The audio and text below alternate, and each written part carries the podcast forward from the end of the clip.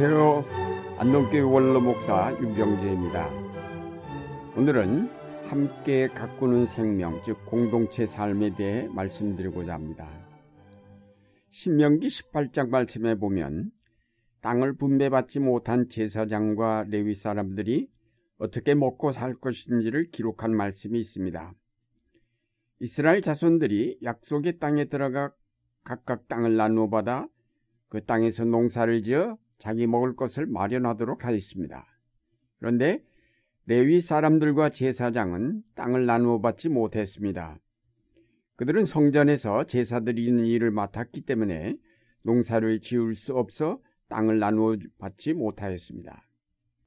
따라서 레위 지파를 뺀 열한 지파는 저들이 받은 땅에서 농사를 지어 거둔 수확의 10분의 1, 즉 11조를 떼어 레위 지파에 주도록 규정을 만들었습니다. 레위 지파 사람들은 각 지파로부터 받은 11조로 먹고 살 수 있었습니다. 레위 사람들은 그들이 받은 11조 중에서 또다시 11조를 떼어 제사장들에게 주었습니다.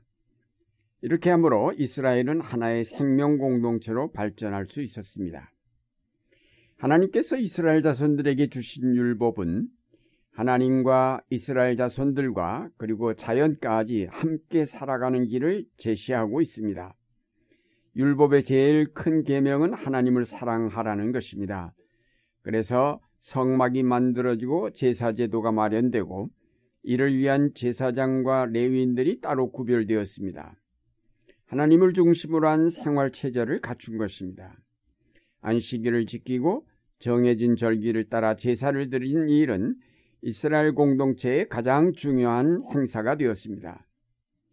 하나님을 올바로 공경하고 사랑할 때 저들은 행복하게 그 땅에서 살 수 있기 때문입니다.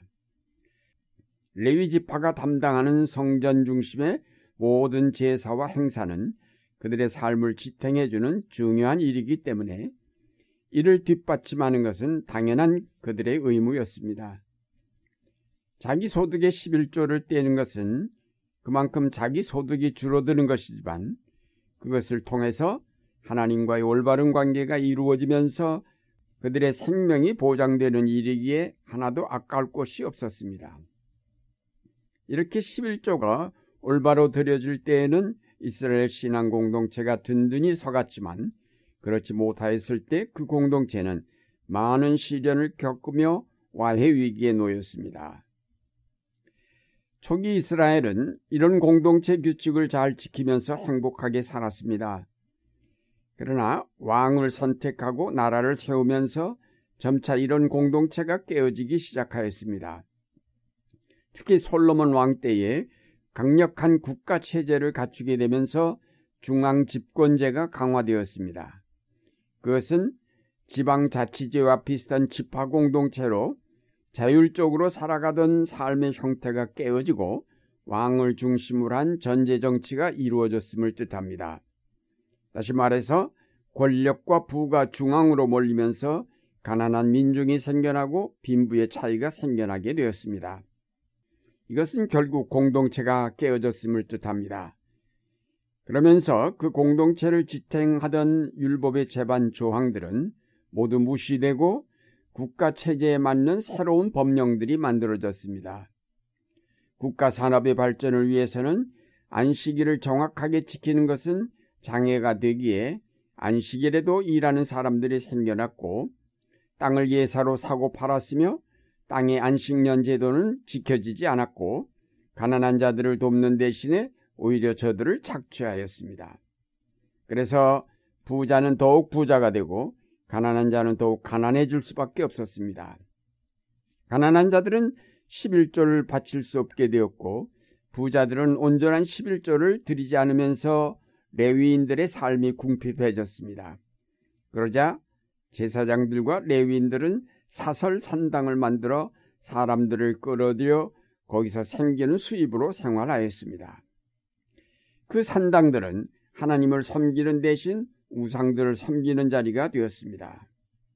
결국 이스라엘의 중심인 신앙이 무너지기 시작하였습니다. 하나님을 올바로 공경하지 않으면서 이스라엘 왕국은 무너지고 그 백성은 포로가 되어 바벨론까지 끌려갈 수밖에 없었습니다. 결국 권력이 편중되고 부가 한쪽으로 몰리면서 이스라엘 공동체는 깨어지고 말았습니다.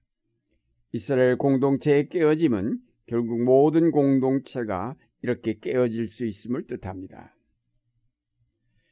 이 깨어진 공동체의 삶을 다시 세우시고자 하나님의 유일한 아들이신 예수 그리스도께서 이 땅에 오셨습니다. 그는 자기 자신을 내어주심으로 우리를 살리시고 만물을 살리셨습니다. 예수 그리스도는 만물의 생명을 풍성하게 하시려고 결국 자기 자신을 내어주셨습니다.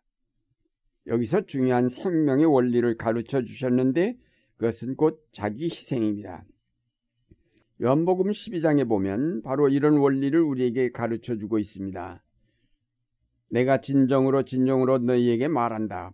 미랄 하나가 땅에 떨어져서 죽지 않으면 하늘 그대로 있고 죽으면 열매를 많이 맺는다.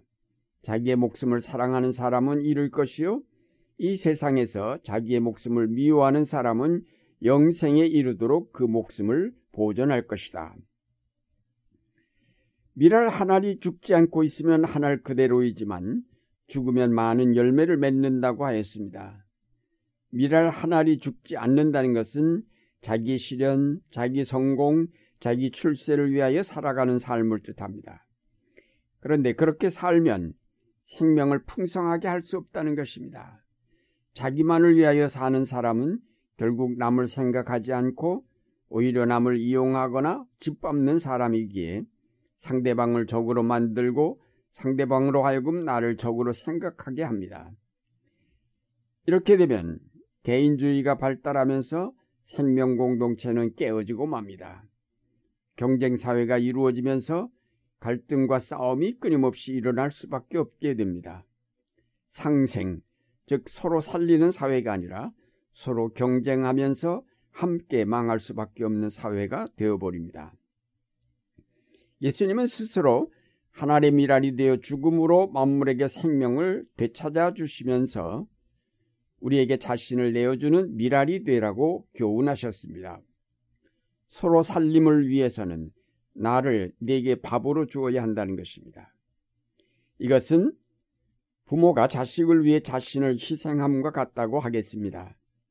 부모는 자식의 삶 속에서 자신을 실현한다고 보기 때문에 기꺼이 그 자식을 위해 희생을 감수합니다. 부모와 자식 사이뿐만 아니라 사회생활에서도 나의 희생을 통하여 더 큰 보람이 창조된다면 기꺼이 자신을 희생할 수 있어야 한다는 것이 예수님의 교훈입니다. 우리 그리스도인들은 하나님의 나라를 위하여 희생과 봉사의 삶을 살도록 요청받고 있습니다. 우리는 자신만을 보지 않고 하나님의 전체 생명의 세계를 바라보기 때문에 기꺼이 나 자신을 희생할 수 있는 자리에 있습니다. 내가 죽으면 더 많은 생명의 역사가 이루어진다는 사실을 믿기에 언제나 자신을 내어줄 수 있습니다. 내가 희생한 삶은 하나님의 생명 안에서 새롭게 도단하게 되기에 믿음으로 나 자신을 십자가에 내어줄 수 있는 것입니다. 사랑하는 여러분, 하나님이 창조하신 세계는 함께 살아가는 세계임을 기억하면서 나 자신과 내 가정, 내 교회, 내 나라만을 보지 말고 좀 더 넓게 하나님의 생명 세계를 바라보면서 하나님을 사랑하고 이웃을 사랑하며 창조 세계 전체를 돌아보는 폭넓은 신앙의 삶을 이룩하시기 바랍니다. 나만을 지키고 나만을 위하여 살려는 자세를 버리고 자신을 희생함으로 많은 생명을 토해내며 큰 생명 안에서 부활하는 삶을 이루어 가시기 바랍니다. 이제 나는 죽고 내 안에 그리스도가 사시는 새로운 삶을 통해 이 땅에 하나님의 나라를 세우며 새로운 생명 문화를 만들어가는 여러분이 되시기를 바랍니다.